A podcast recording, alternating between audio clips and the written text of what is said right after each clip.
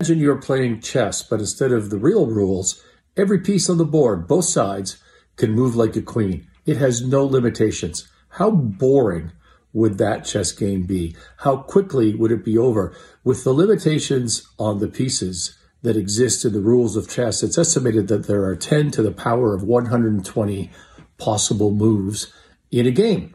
For context, one trillion is, I think, ten to the power of twelve. So there's a lot of moves available, and that is created by limitations. It's the same in everything. Values in your business, values in your life are limitations. They make you more successful. They keep things interesting. Embrace values. Failure is a form of limitation. You tried something, it didn't work. You're limited in now your course of action. Embrace failure. Limitations are your friend.